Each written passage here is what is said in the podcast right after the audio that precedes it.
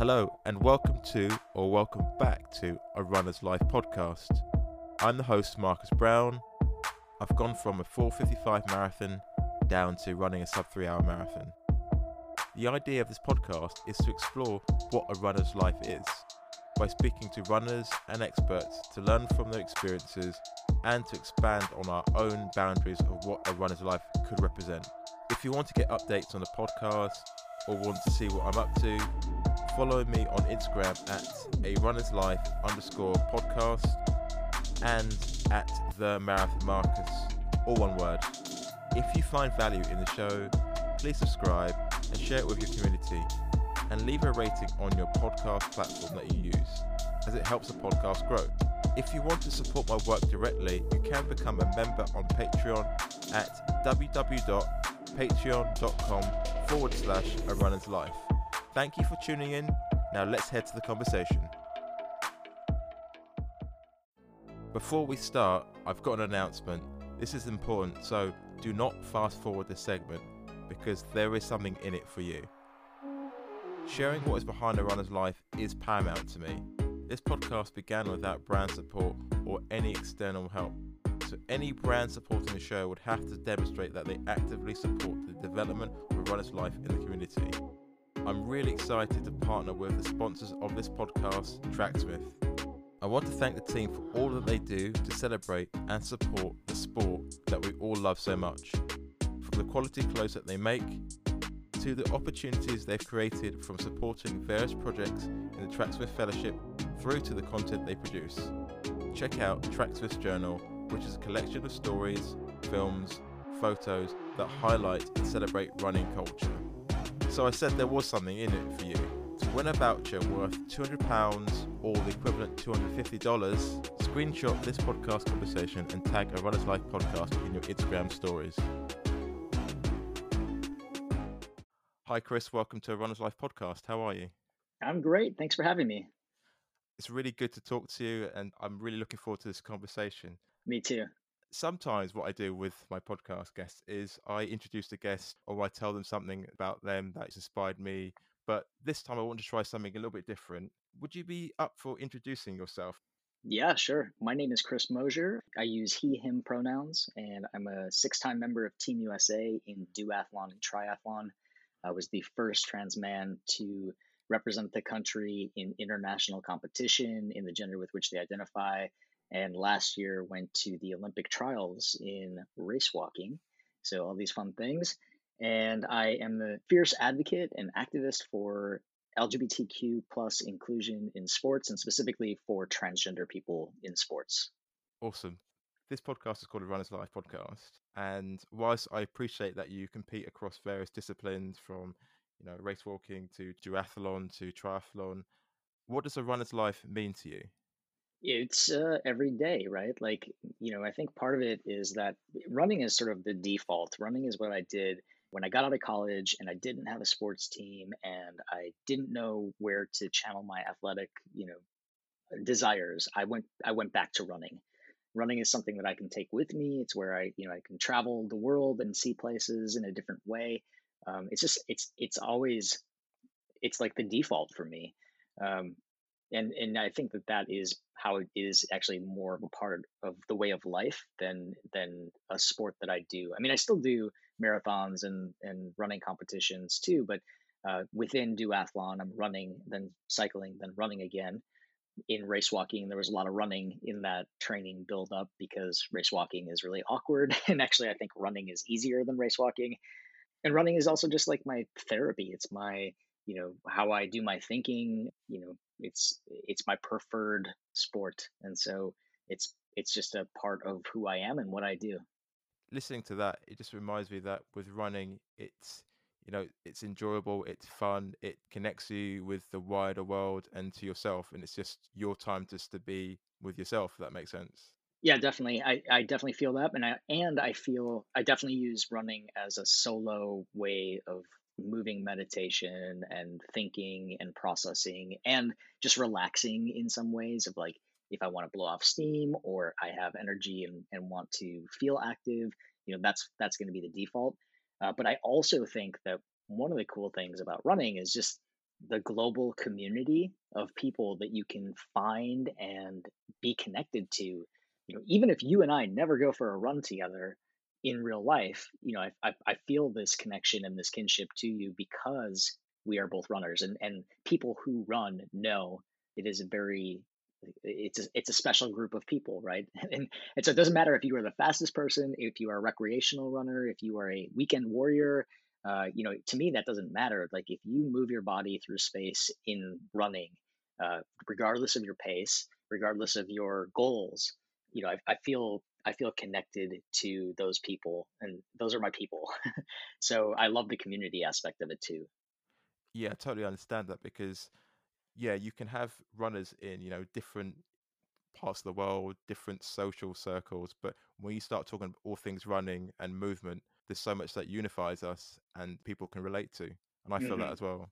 Absolutely. So with race walking, I understand that basically one foot has to be on the ground, well, to the human eye at all times. So I imagine, like you said, that involves, you know, considered thinking, whereas running is something that you could probably do you know let your mind uh, wander you know w- within reason so mentally how do you sort of transition between running in a duathlon or in a marathon or whatever compared to competing at a race walking event Oh my gosh, I had so many times in my training where I almost just broke into a run because I know I can go so much faster running.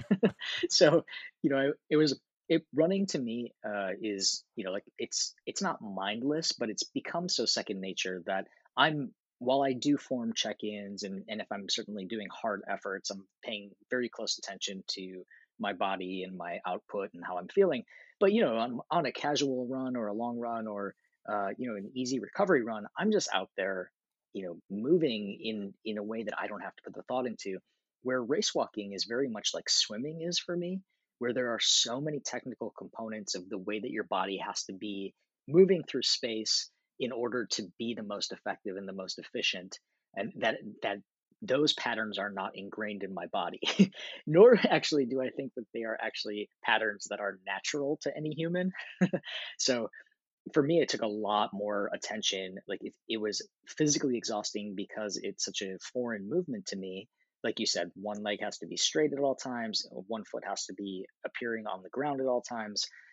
And, and so it, there are a lot of technical aspects to it that made it really difficult to to learn and to become more proficient at. But I really enjoyed that process too of of being a beginner, of learning a new skill, and then seeing how that translated to my running and my cycling and my other sort of athletic endeavors. yeah and just sort of going back to the race walking i remember watching the 2012 olympics i believe and i remember tom bosworth was there competing hmm and hmm I, I don't sound disrespectful to the sport, but I've never seen so many disqualifications in an event. It's so crazy when you sort of hmm when you look at race walking, it's so difficult to do, and it's like so subjective to a certain point. Whereas like in running or something else, uh, to get disqualified for the the form, it's just something. You know what I mean? It's so alien, like you said. It's it takes some getting used to, even as a spectator, to watch it. Yeah, which I think is what makes it so fun, right? Because no one outside in your local park actually walks like that. And so to see people who are dropping mile times that are akin to your local runners is is really pretty awesome.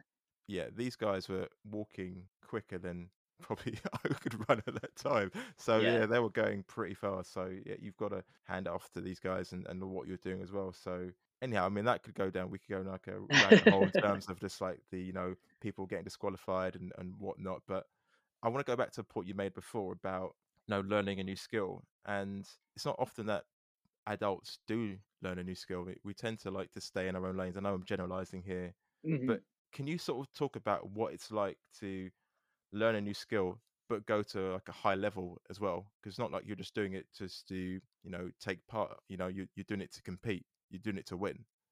Yeah, I mean, I think it was really humbling to take that on and to to you know have run for so long, to have done duathlons and have had success there in different sports and different multi sports, to do something that I thought that I would probably be pretty bad at.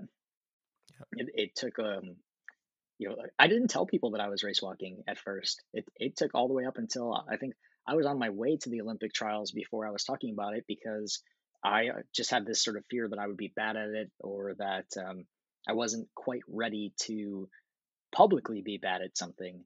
And I think working through that, you know, working through the fact that we get so caught up in our race times and in our performance and our statistics and you know, I'm I'm actually kind of proud of the fact that I'm a runner who couldn't tell you the seconds on, you know, like the the decimals on my race times, right? Like I'm not I'm not I'm a I am a data nerd and I love to dig into it, but I'm not so attached to those outcomes because you know in in some cases I can't control my ranking, right? I can't control the other people that are showing up to the race. I can control my performance, but then I also recognize that every day is a different day. And my body is responding differently. My training might have been different. The weather is different. The course is different. And so I think one of the beautiful things about this is that we just get the ability to show up on the day and see what our body will give us. And I think that's true with whether it's race walking or running or any other sport that every day is different and we can, you know, only control what we can control. We can control our thoughts and our process and uh, our preparation but on race day, there are so many factors that go in. So, you know, I think the, that learning that process again and putting myself in the shoes of the beginner was actually really great for me in terms of not taking for granted, you know, when I'm running and, and not taking it for granted when I'm training other people. So, you know, I'm a coach as well. I coach triathletes and runners and to to just recognize the challenges of being super sore because it's a foreign movement or you know uh, having a big build and you've never gone that far before, like what the joys are of that and what the disappointments might be if you don't bounce back, and all of those moments that when you've been doing something for so long, it kind of just is part of the deal. And I really had the opportunity to recognize, acknowledge, and um, celebrate slash you know be upset about, but process all of the different points in between in race walking. You spoke about you know the race itself. You touched upon the disappointment and the first part of that I want to think about is when you look back at the race, Olympic qualifying race last mm-hmm. year, and obviously you had to stop through injury. Now, when you reflect on the race at the time of the race and your thoughts, how does it differ to how you reflect on that race when you're sitting in your position now in 2021? Well, I pulled out of the race with a torn meniscus, and I had a good sense that I probably wouldn't be able to complete that distance based on you know just how my leg was feeling in advance of that race. So I think I kind of had preparation for you know not disappointment before the race, but um, you know I, I really wanted to give myself the opportunity to take in all of the excitement and the energy and you know the the significance of the moment of being at the Olympic trials uh, you know, particularly for me, in being the first transgender athlete to be at the Olympic trials in the gender with which they identify, was a big deal, and it was a history-making moment. And you know, I, I wish that it had a different outcome, but um, unfortunately, my leg said otherwise, and so you know, it was really difficult to make that call to stop racing. Uh, I think it was even more challenging to stand there and watch the rest of the race happen. Um, I had a friend who was in the race as well. So uh, as much as I wanted to just kind of drive away, you know, I also wanted to see him finish. And you know, today I think I, I feel similarly about it. I think it was it was sad that I didn't have that opportunity to see how good I could be on that day and what, what could have potentially happened. At the same time, I was very new to the sport. I had uh, really no um, no thoughts that I would be on the podium in that race. Uh, you know, there are folks who dedicate their entire life to this sport. You know, and for me as a newcomer to think that I would smoke them was, you know, not not not reasonable. But at the same time, you know, we all want to give our best effort every chance that we can. And then, you know, there's something about bouncing back from adversity that is actually one of the awesome parts about sport because it's so relevant to our daily lives as well. We have these you know opportunities where we are presented with this challenge and we have the option to either sit in it and dwell and be upset uh, or to to plan how we're going to bounce back from that. And i feel very fortunate that every time that i've been injured or faced a setback or some adversity in sport i have always come back stronger afterwards and and my career has always gotten better after those moments. So in you know sitting here now i think it was a blessing and you know hopeful that I can convert that sadness and disappointment into just great things for the next time we race, assuming that we race again. I think that's so crucial though. Like this that concept I think a lot of people can relate to something not going the way that they planned it or they wanted to, and then having to have that period of time leading up to the next race or the next event where they have to kind of deal with what's happened in the past, but not let it ruin their their now and their potential future. Yeah, I mean, our, we are not our past race performances. You know, really, like your last performance is not your entire life, and it's it's not necessarily an indicator, positive or negative, of future performance.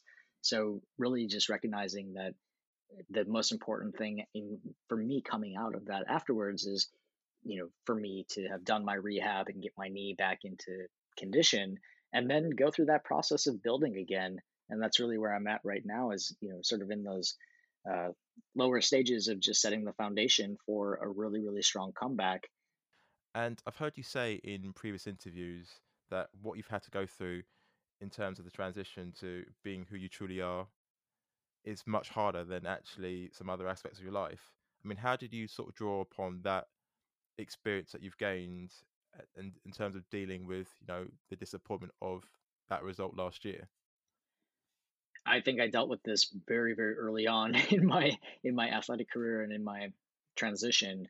Uh, that in my very first race I did as male, I had this revelation, this moment in an Ironman race where I had already been out on the course for 10 hours and had this idea of like, you know, I signed up for this race, I paid money to do this race, and it was really, really, really tough.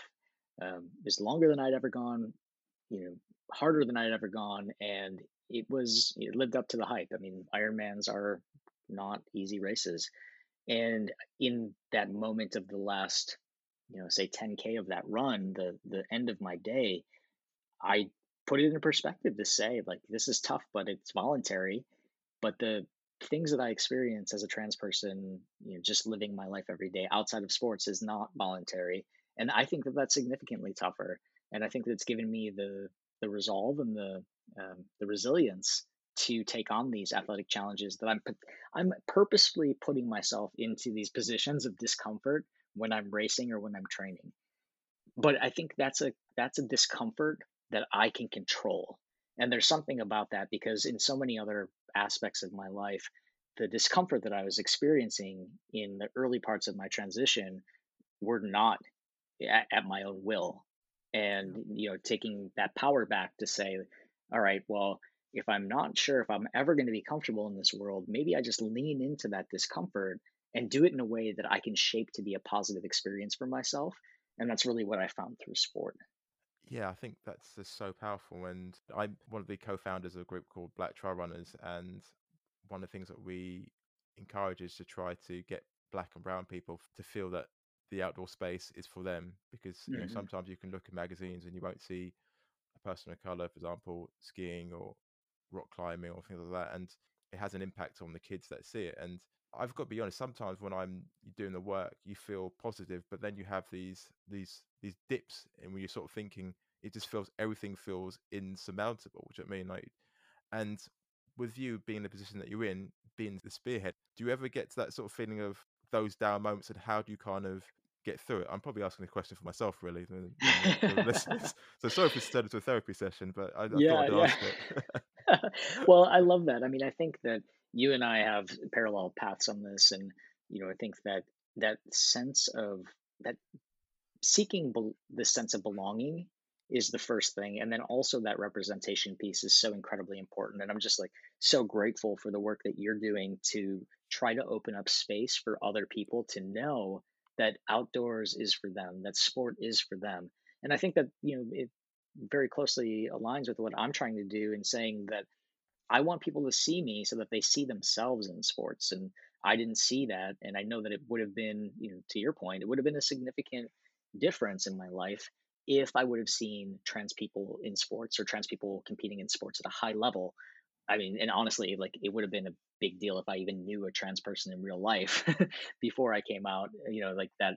I I didn't have a lot of trans people in my life. I didn't have that representation, and I certainly didn't have that representation in sport. And so, having other people see me and know that they can do what they love and be their authentic selves at the same time is so incredibly important. I think that I have had these moments just because we're at such a critical moment right now in terms of oppression and discrimination against the trans community in sport, which I can touch on in a minute. I think that, you know, now more than ever, I feel like it's important to keep pushing forward, to keep being positive about it, because I know it is making a difference.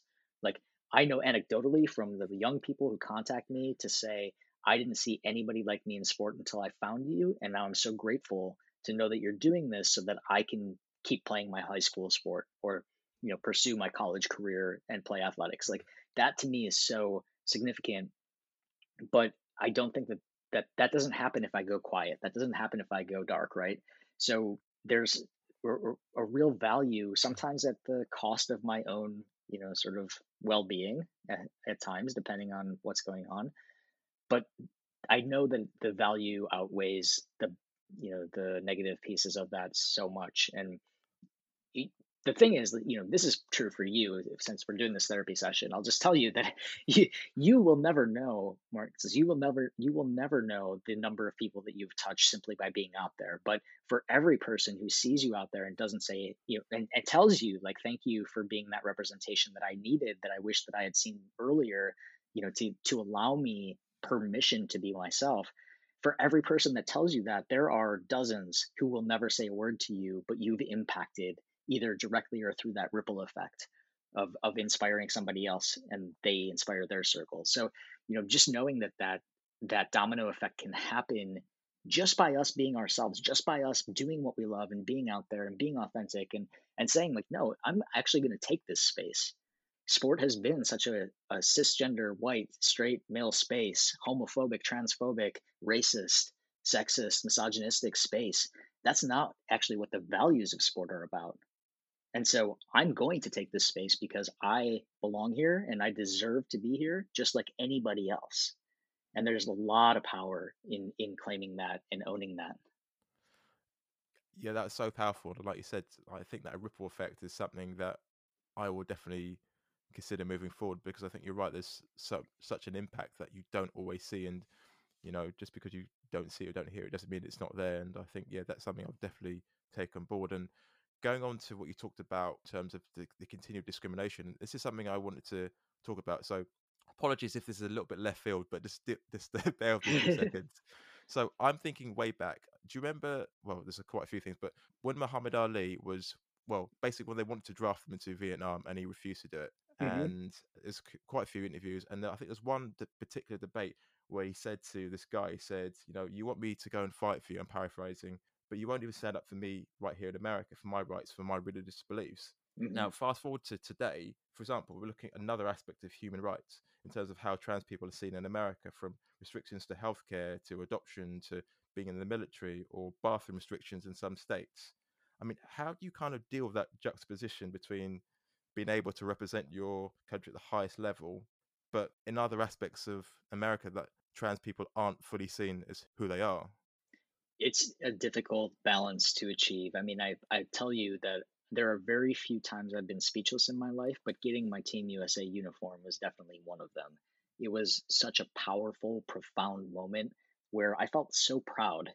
And at the same time, I felt so incredibly disappointed with my country and you know to to balance that pride of athletic achievement and uh, being able to represent my country at the highest level of my sport internationally but not being safe to use the restroom in certain states and and having 22 states in our country right now targeting young people like me to say you don't belong in sport. So like right now there's a huge fight in the united states that lawmakers are trying to ban transgender high school kids and college students from being able to participate on sports teams with the gender with which they identify. And some of it is after school sports, but some of it is actually in gym class even. It's it's it, in some some states actually are elementary school. So, you know, imagine I imagine being a little fourth grader me not being able to play with my friends because people think that I'm different or are, you know, discriminating against me. So there's this balance in that that is pride and disappointment, but also to try to put a positive spin on it, I think it's an incredible position to be in to say, you know, exactly that. I can represent my country in the highest level of competition, but I am not welcome here. So let's identify these problems and let's use that as a platform and an entry point to say, you know, like I'm not asking for special treatment, I'm not asking for anything but my basic human rights and the same opportunities as my peers. Yeah, hearing that it makes me think of this uh, phrase that's been used. You know, you can't be what you can't see, and listening to what you've just said there, by using your position and using your voice, it creates something for other people to think it's okay for me. I belong here, whereas they might not have felt like that. So there is like power in doing that, rather than you saying then doing nothing and just being like, forget this, forget America. I'm going to do my own thing. Yeah, there's, you know, there's this it, there's a study recently that said that 80% of Americans don't think that they know a trans person in real life. And so when you have that lack of proximity, it, it, it creates a real problem because what you then know is shaped largely by the media. And we know in both the United States and in the UK that there are huge, huge organizations that are anti trans hate organizations that are fueling anti trans rhetoric in sports specifically as a way to use sport then. So if we if we ban trans people in sport then we can ban them from restrooms. Then we can deny trans kids health care then we can say that you can't change your gender marker on your driver's license which means you can't travel or get employment safely you know and on and on. And it's this entry point. Sport is being used as this entry point to erase trans people from public life. And it's well funded it's well orchestrated but that's you know the tweet that's that's the headline that's the news clip that people are seeing is that it's unfair or that trans people are monsters or that you know that there's some other issue with who we are. And if you don't know somebody who can combat that you know or or you don't know and love somebody you don't have a friend who's trans you don't have a, a real life connection to that it can become really easy to get wrapped up in that and to believe those statements. And so you know i think that representation is such a powerful thing and and also like you know i'm just one person and i don't represent all trans athletes and i can't represent all trans men and i can't you know like the understanding that the diversity of our community is as diverse as the running community is as a whole you know that that we have different abilities and backgrounds and socioeconomic statuses and that my experience as a white trans man is incredibly different than any trans person of color, specifically trans women of color.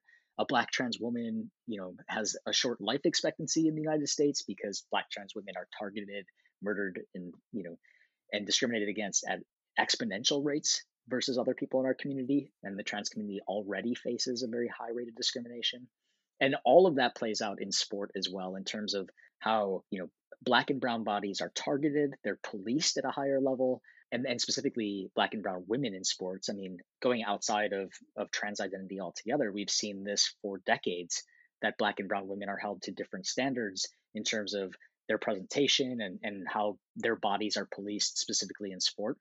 So there are so many complex layers to this, but I think it's really important that we continue to fight for that representation and and tell the stories and elevate the voices because you know like you said you can't you can't be it if you can't see it.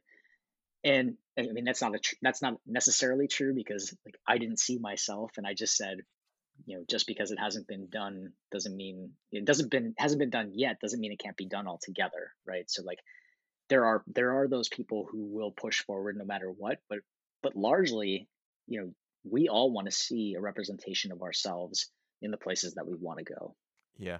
And just going back to that point about you can't be what you can't see. I mean, how did you? I know it's going to sound like a really stupid question or a really simple question, but how did you see a future that there wasn't a path laid before you? Sometimes I ask my guests, is there a part of sport legacy that you want to emulate or aspire to be? But for you, you're kind of setting that path. it was just that i just i just refused to give up what i loved and you know sport has been such an, an important critical part of my life that from the age of four i would tell you that i was an athlete and you know uh, probably shortly after that tell you that i was competitive and an athlete and you know all of the values and the good things that i got out of sport i just wasn't willing to give that up when i could articulate who i who i am and had to tell other people. And so while I didn't see policies, I didn't see a pathway for myself. I also sort of thought, like, what's the worst that can happen? If, if I think that I'm going to lose my ability to participate in sport by being my authentic self already, then what's the worst that can happen for me to try, you know, to, to try to, to try to make this path, to try to have access for myself. And I think in doing that, I was able to not only get policies created, get policies changed, you know, change the Olympic policy in, in 2016, all of those things happened just because I thought, you know, what's the worst that can happen? Like, so I, so they say no, well, then I'll try again or I'll try a different way because I thought that there was no reason that I should have to compromise or like give up part of myself. So many trans athletes transition after their sporting career is over because they're afraid to lose their sport and you know and or they're driven out of sport at a young age because sport is not a very friendly and welcoming place for people like me. And so i think you know just having that vision of being like well there's a real opportunity. Like who who do i wish that i would have seen when i was a young person? And i can now set out to be that person for for the younger version of myself and for every kid who needs to see that today. I think it's so important you talk about kids seeing that because I think it depends on where you grew up, what your community is like, what the support system is around you to allow you to be who you are. I mean, for example, one of my friend's children, gender identity was born as a male, but mm-hmm. she's exploring her identity and being supported by you know her mm. parents and the school and the community. Mm-hmm. And I remember sitting on the train speaking to her father about it and just thinking this is actually really amazing because how many adults don't get the opportunity to express themselves and be themselves as kids and then carry it through in their adult lives mm-hmm. and it just has such a negative impact and have to shrink themselves to, to fit other people's expectations uh, just because they didn't have that support system and they weren't allowed to be who they truly were. And I bring that point up because the work that you're doing to support youth is just so important. And can you talk a little bit about that? Yeah, I mean, I think I was very fortunate to in many ways just be allowed to be myself but i also indirectly heard a lot of these messages when i was a kid that you know little girls don't do this they don't do that you're not allowed to be competitive you're not allowed to be aggressive you're not allowed to be too good at sports you can't dress a certain way or like certain things and i was always really confused by that even though i didn't know i was trans at the time i was just really confused by that because i was like well you're telling me i'm a little girl and i like to skateboard so i guess little girls do skateboard you know but the coaches and adults in my life kind of gave me these messages that that what I was doing was wrong. And so I just, you know, I'll never forget that feeling of feeling like I was such a confident young kid. I knew uh, exactly what I liked and what I wanted to do, but I was told that it was not you know, the way that I should be. And so I had that sort of confidence shaken out of me. And you know, I no young kid should have to feel like they don't have the opportunity to exist or that there's not a space for them in this world.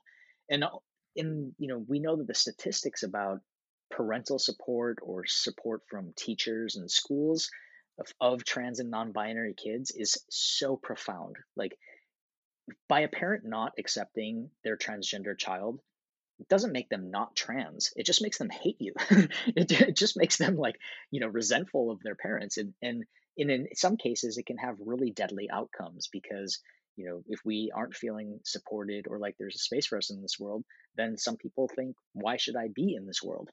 And so, you know, I always say I have a pinned tweet that says, you know, if your child tells you that you're transgender, you have two choices. You can have a trans kid or you can have a dead kid and it really is that simple like like for so many of us the ability to live authentically is literally a matter of life and death. And so i think that's why i feel so passionate about helping kids and and making space for them and letting them see a representation of themselves because you know like in a selfish way i just think about how that would have been awesome for me to have when i was a kid and and i don't want other people to be in that position where they have to feel so alone or so unwelcomed or like there's no space that they can belong. I think what you said is so powerful because identity being seen is so important and you know if you're not seen that like you said it can have really negative impacts you know in terms of like it can be a matter of life and death mm-hmm. or it can leak out in other areas of people's lives trying to overcompensate in other areas and it just spirals So I think, yeah, I think that's such an important thing to be aware of, and you know that's why I'm really happy with my friend because I just think like, yeah, I think what you're doing is incredible. I think you need to do that because for the reasons you've just said, yeah, for the reasons you've just said, and I just want to focus on the the idea of identity. So it's crucial for the reasons we've we've talked about, and in the use of pronouns is used to clearly convey LGBT plus L all their allies to you know identify themselves. And I'm just thinking, I mean, do you ever feel like in the work that you're doing in amplifying transgender voices that people just see your identity see you as Chris in a limited two dimensional way of just like pronouns or sports or the work that you're doing?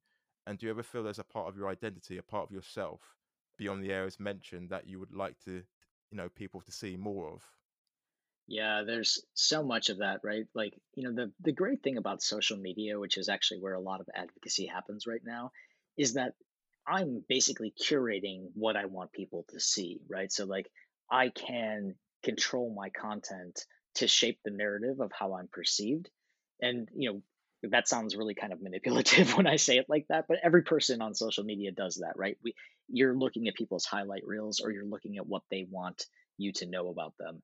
And so I think that I have some power to sort of control that narrative about, you know, what I want people to see and what I think is important for them to know. And in a lot of ways, what I think is important for them to know is to, you know, like for me to stay on message. Like I am a competitive athlete. I am still competing at a high level. I am representing my country. I am providing opportunities for every trans person who comes after me. I care deeply about young people and about their ability to be their authentic selves and participate in sports. And I, you know, have tips for allies. And so, like, all of those things I think are really important for me to continue to pump out eh, you know in social media and then obviously then media you know any news articles will reinforce that sort of narrative and you know to be honest i was really upset about it when i first came out and every article was like transgender man chris mosier blah blah blah. I was like why do you have to lead with transgender? Like i'm an athlete right? I'm i made team usa i'm an athlete. I'm i'm, I'm another competitor. The sport should be this place where i can just show up and be another person competing. But i pretty quickly shook out of that because I realized the value in that representation piece, in that visibility piece that we've talked about. So, you know, now I'm okay with like, I want every article to say it. I want every article to mention it because I think that we need more, we need more voices, we need more stories, we need more integration into the rest of sports. And so, you know, I, I don't want my story just to be told at Trans Day of Visibility or during Pride Month you know, I want to be on your podcast in the middle of February, you know, and, and like, and, and, and not have it be attached to some special day, but just because I'm an, another runner. And that's really what I think is valuable about that. Uh, and, and making sure that people, you know, do see me as the go-to person for those areas that you mentioned. But do you ever want people to see you in other areas? When I say, like, for example, I want to be like facetious here. Like, for example, I can juggle. It's the most pointless skill but you know, I, that's probably not the best example, but you know, like a different part of like who you are, you know, because what you're doing is important and it's needed, and also your day job. Do you know I mean? It, it's a huge part of who you are. Bar that, I mean, we are complex people. It's like sometimes, like for me, I don't always want to be known as the runner guy, you know, or that guy. Do you know I mean? Like, there's other bits of me, like father, you know. Uh-huh. Do you know? You see what I'm saying? Like, I think there's so many aspects yeah, yeah. of us as identity rather than because uh, it, all that it can become a prison almost. Do you know what I mean? Because mm-hmm. what you're doing is is important, but do you know what I mean? Yeah, I, I absolutely know what you mean, and I and again, I think I can curate that. Like you, you know, you tune into my Instagram and you'll see my bunnies, and you'll see the occasional picture of uh, me and my partner, right? And you'll see some of these moments like I recently bought a van and uh, we are going to do van life. And I drove the van across the country and had this great adventure, like those moments. But also, you know, I I think social media is a tool. It's not my entire life, and and social media is the channel with which other people get this a- access to this information. Right? I I can juggle. I I have fun with it. Right? I have a kendama. I think that's a fun game. I like you know have I have bunnies who live with me, and and those pieces can get peppered in there. But really, my friends know me, right? My my friends, the people that I'm actually interacting with, the people whose opinions I value and care about, they're going to know that stuff about me. The people who are consuming me and using me on social media to get their information or, you know, that because I very much feel like a tool and not like a like maybe that sounded weird. like a not not like a character. I feel like I feel like I am uh, here to deliver information and you know share my experience and elevate voices and and most of what I do on social media is my work. And so it's not just about, you know, like absolutely there's a human side to me and there and I, I feel like I, I do a good job of sharing those disappointments and those vulnerable moments because I think those are really important too. And at the same time, like you don't get full access to me because I don't know you, right? So like not you specifically, but just general consumers of my content. Uh, because I get a lot of people who actually hate me, and I have people who want to see me dead, and I have you know like people who stalk me on Strava, and and like all these things that I have to be extra especially you know attentive to that my other competitors and teammates don't have to think about. And so I I am cautious about what I put out. And I don't feel bad about it. like like again, if, if you if you have access to me, then you have access to that information. And if you assume that I am, you know, just a you know a propaganda machine for trans inclusion, then that's fine too, because that's I'm I'm I'm fine with that legacy as well. yeah, I mean, thank you for sharing that, and I think one of the things that sort of stuck out to me is especially with the, the, profile you've got i think it's in generally i think it's so important to protect your circle like you said like the people that you trust around you your family the, those in your close circle they're the mm-hmm. ones that get access to the tree and i think that's so important because if you're everything to everyone then you've got everything to lose when people start sniping at you. You know, I mean, you, you just don't know where you stand, and I think it's so important to know where you you position and, and where to speak and where to hold back. Yeah, I think you know one thing that I really value is that I am I don't put on a separate persona for social media. I am me. You know, I'm just a, a more curated version of me. But I think you know when people meet me in real life, I I am often told, "Oh, you're just like your Instagram. Like I, I feel like I know you because I follow you. It's not like a, a shock to the system to meet me in real life to say, oh, you are totally different or, you know, your photos are very filtered. You look totally different. Like, no, I'm just me. This is what it is. Um, so people have that access, but also, you know, like you said, there's that protection yeah, like you've been catfished. They'll be like, "Why have you got an Irish accent?" Oh, I re- recently had somebody. I had somebody who said that they thought I had an Australian accent, and that, and like I talked in my story, and they were like, "I don't know why I thought that you had an accent for a very long time." I thought that was pretty funny. They're sitting there thinking, at some point he's going to break. He's, the the Aussie accent's going to come through, and I knew it. He was an Aussie. but that that's just life. You can't control that and I was sort of thinking this is like a almost like a really curious question. So apologies for the kind of the base level, but sometimes you've got to ask these base level questions just to get an idea. So in the recent version of like Black Lives Matter, one area that was discussed was the idea of white privilege. Mm-hmm. So in your experience, can you share how people with like absolutely no knowledge of who you are from your social profile or you know or, or knew what the correct pronoun was or you know how they treated you differently based on just purely like visual assumptions on gender. So from the perspective of looking at you previously as a white woman to now as looking at you without knowing you as a white man. Yeah i'm so glad you asked this. I mean i think this is an, an area that has been touched on but not really deeply explored in in my conversations that it was so shocking to me that uh, okay so as a white person I think I grew up with with a general lack of awareness about white privilege. Like when I was in school, people weren't talking about white privilege, and I don't think it was conversations that were being had in my family or in my community at that time of growing up. And I'm grateful that it's part of the conversation now because it's so incredibly important to acknowledge and understand, you know, how it plays into the systems that are in place from sport to the rest of the world when I transitioned, I knew everything that I, mostly everything that was going to happen in terms of, I started taking testosterone, so I knew sort of the expected changes that might happen with my body, and and people had told, you know, people online had mentioned how it affected them mentally, and so you know, in terms of range of emotions and and how they were feeling, and I knew sort of the potential for my coming out process. And all of these things I knew about, but I didn't know how differently people would treat me based on those two things, right? Of, of like, of both gender, so like being seen and perceived as a woman before, but more as an androgynous woman, which made me pretty pretty much you know tried to be invisible. You know, I, I never really identified as a woman, but I didn't know that I could identify as anything else, and I was constantly trying to stay out of conversation and public view because for most of my life people were like are you a guy or a girl you know or like you're not really a woman like in sports and you know people calling attention to my gender when I was not in control of that conversation, nor did I have the words to explain myself, was really, really uncomfortable for me. So I was trying to be an invisible woman and then became a very visible, you know, public advocate as a man.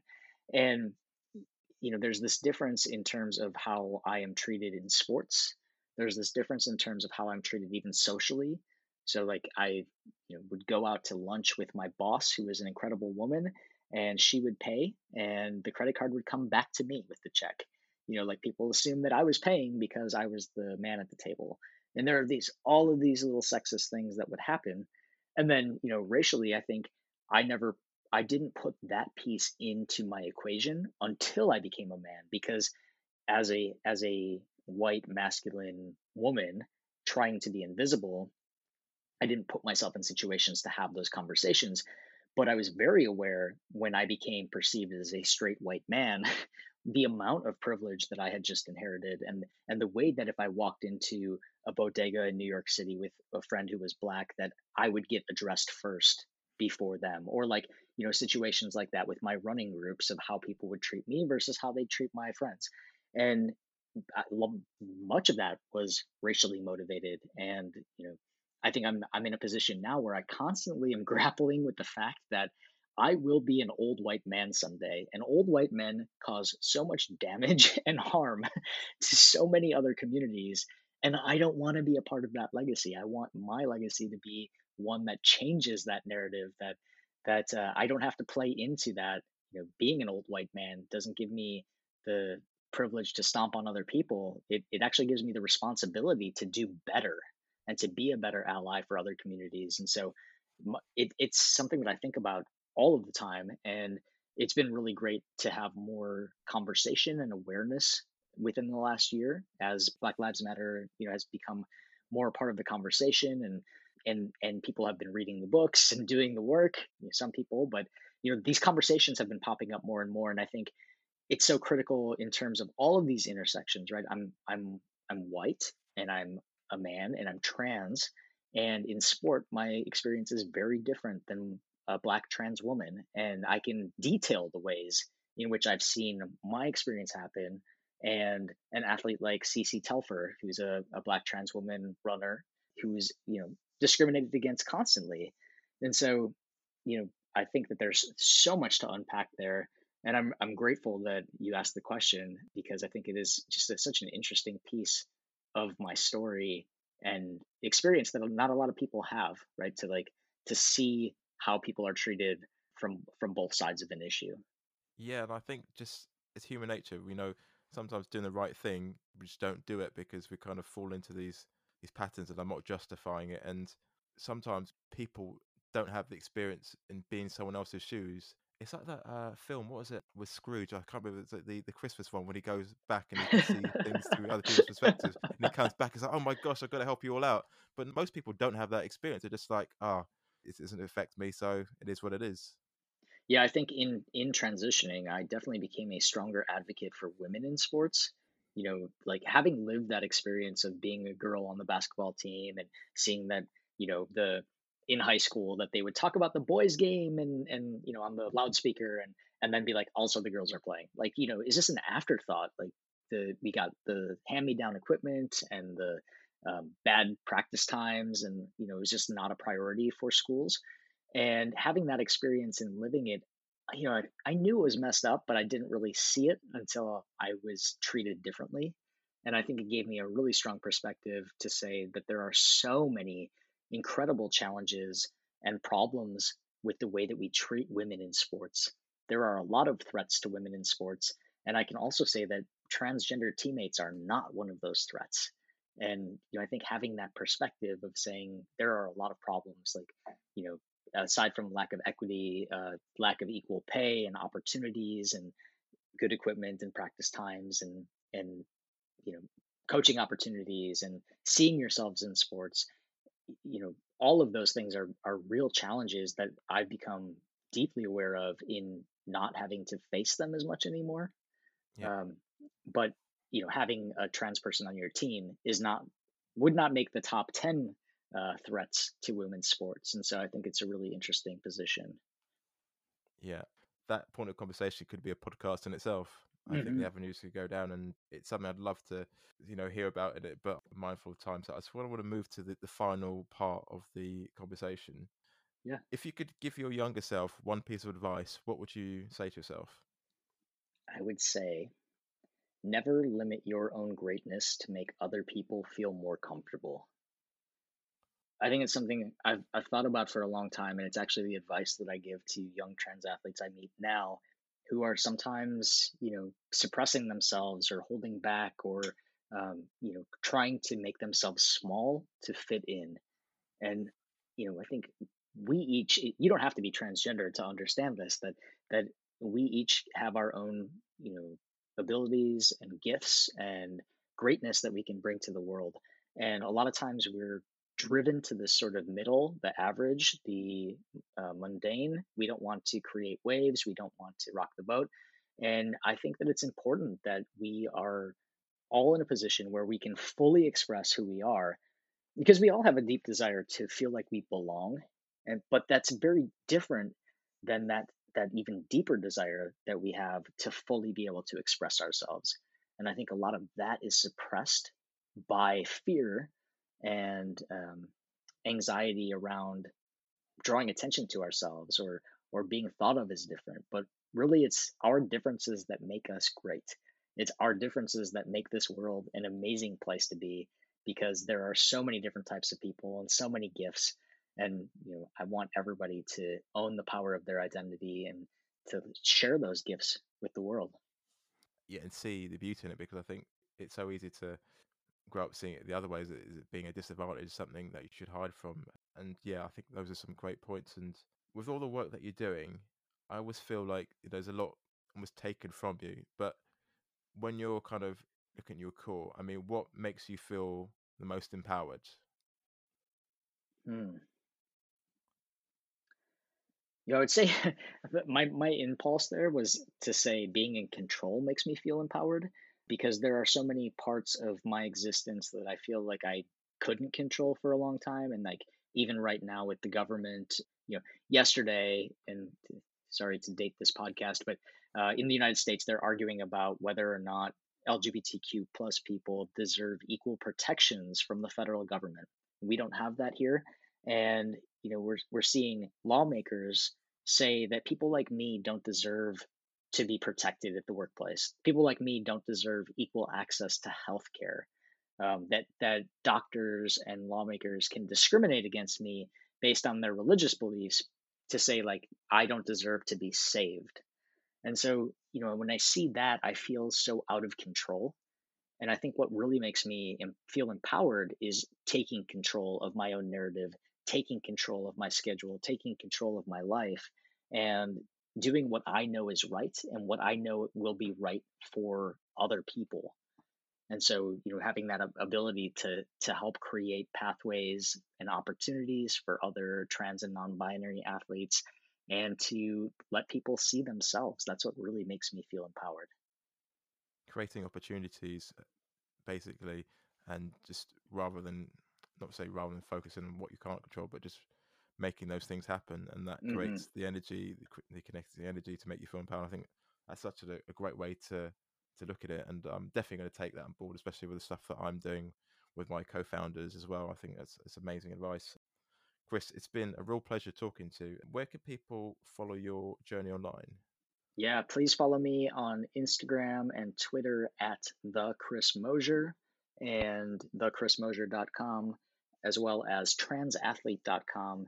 That's the website that I created to track trans inclusive policies at various levels of play.